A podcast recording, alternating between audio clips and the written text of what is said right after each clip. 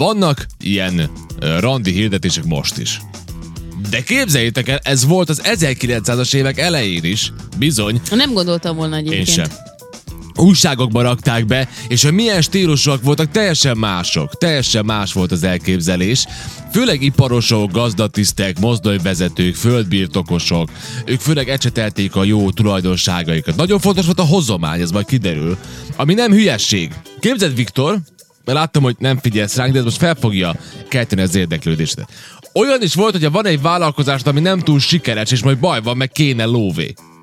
Tehettél olyan hirdetést, ahol olyan nőt keresel, aki ho- hoz annyi hozományt, hogy téged kihúzzon a, a slamasztikából, sőt, még évekig jó is legyél.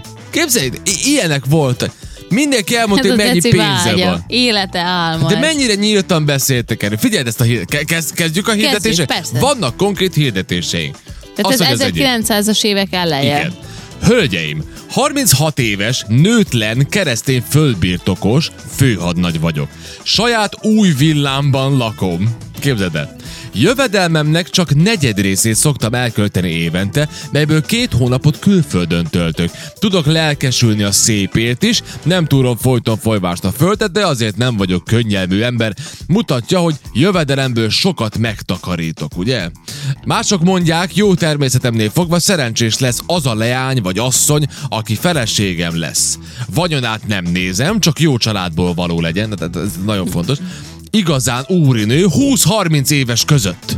Kedves, szeretetre méltó, lelki erényben gazdag, ki mellett boldogan el tudnám tölteni életemet. Na én is olvasok most kettőt. Mennyire szép! Na, na, na most mondj te egyet, neked melyik tetszik? Van, van egy jó pár. Hát most, ha így a hozományról, vagy erről van szó, Aha. a pénzről, házassága lépnék oly nővel, ki szabadon rendelkezik cirka 200 millióval. Hozomány telekönyvileg biztosítva, kiskor, különbség és gyermek nem akadály, személyes információs leveleket kérek.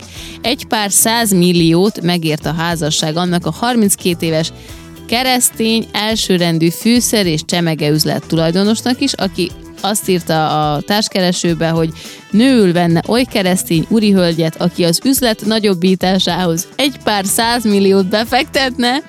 Ez, ez, ez, te vagy. Ez a sok férfi, ez mind te vagy, Igen. aki feladta ezt a hirdetést szerintem. Rossz korban élek, ennyi. Igen. Nem, de nekem ez tetszik, hogy legalább nem kell. Nem, Hát most nem ilyen tudom. hirdetés biztos nincs, hogy, hogy Á, ö, nőül vennék valakit, ez. akinek van pár száz milliója, és befektetni a cégembe. Tehát egy ilyen no chance. Pár száz ilyen, millió. Ilyen, Képzeld, hogy akkor mennyi volt az a pár száz millió? Biztos valószínűleg több, ugye, mint most. Vagy hát nem? nem? tudom. Nem tudom, végülis pár százmillió az rengeteg. Meg kéne nézni, akkor mennyi volt a forint, de mindegy, lényegtelen, úgyse tudjuk majd viszonyítani. De van egy olyan érzésem, de lehet, hogy különben abszolút fals, ugye, de, de, de, de ezek olyan, hát ezek olyan nyílt lapok, nem?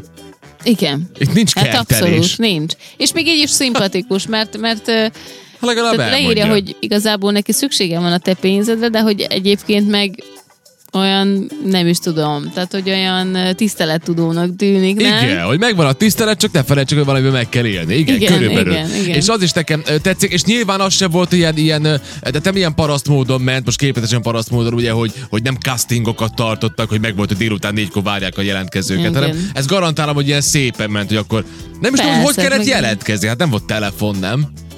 Valami címre el kellett menni. Ho- hogy Hát nézhetett lehet, hogy ez ki? címe És persze, akkor hogy visszaírtak, attól ez megjelent. tejázgatás, Persze. meg minden ilyen szépen, nyugodtan. Gondolod, hogy Gáldedámmal volt az első? Lehet Tudod, egyébként. Az is igen. lehet.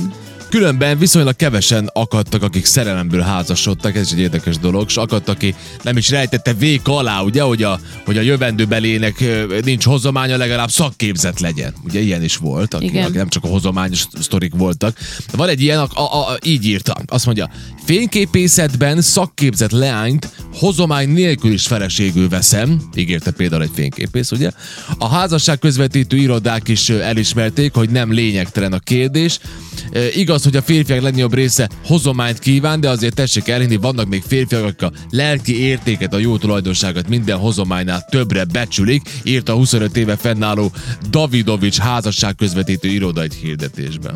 Sőt, olyan is volt Házasság közvetítő egyébként, iroda. hogy a testi hibáikról is írtak a hirdetésekben. Uh-huh. Hát most ez sem történhet meg, mert mindenki. Aha. fantasztikusan, tökéletesen, ragyogóan lenyűgöző a társkeresőkben, nem? Tehát eleve, ha mondjuk fotót posztolnak most, vagy tesznek Aha. fel magukról a társkereső oldalakra, hát mindenki ki van pattintva.